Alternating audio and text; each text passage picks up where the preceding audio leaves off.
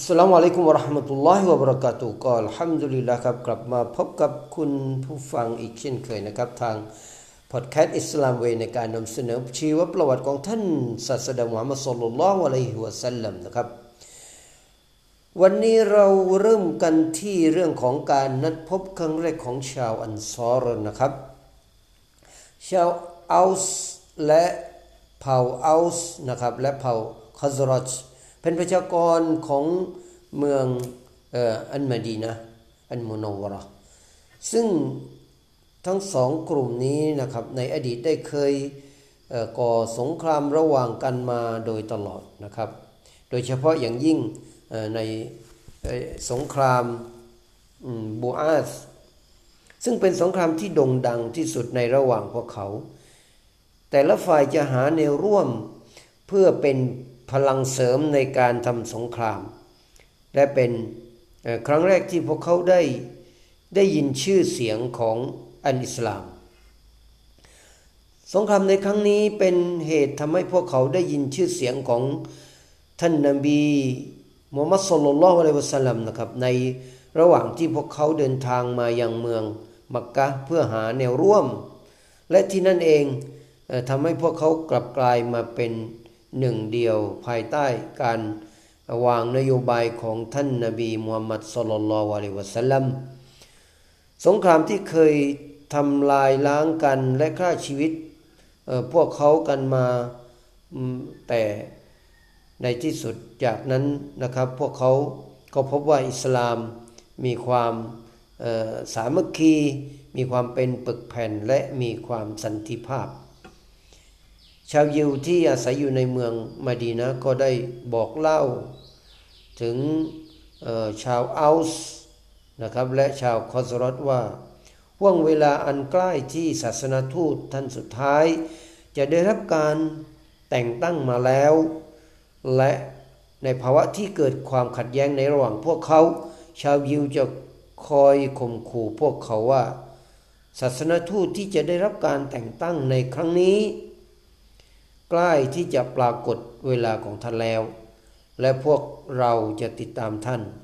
และเราจะยืนเคียงข้างท่านในการทำสงครามกับพวกเจ้า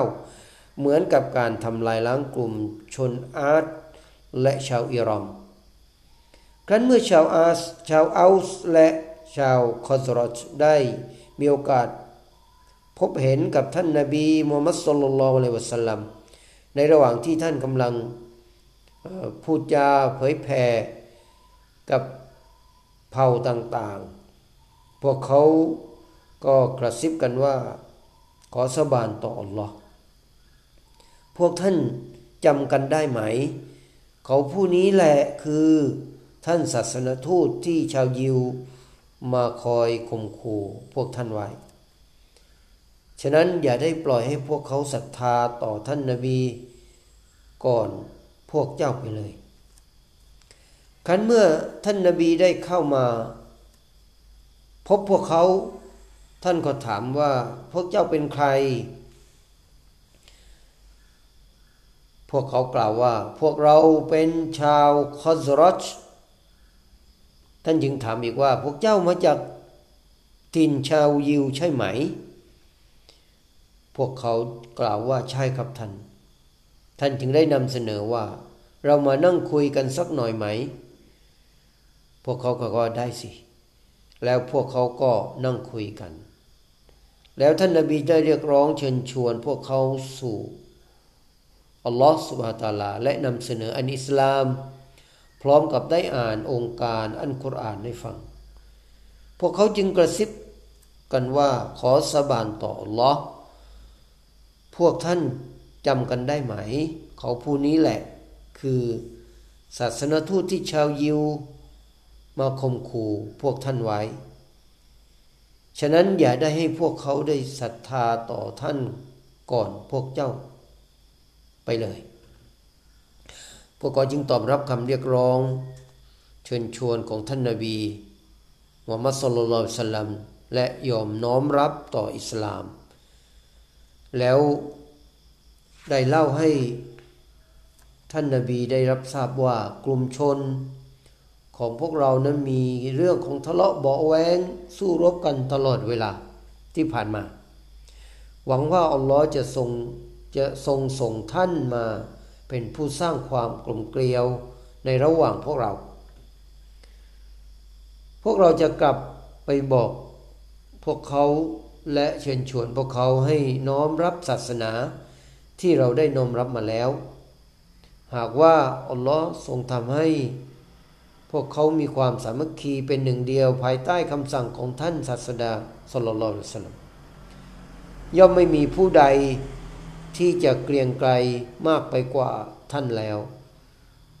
และพวกเขาก็จะเดินทางกลับ และในในสภาพที่ได้เป็นผู้ศรัทธา และยอมรับเชื่อมั่นใน ท่านนาบี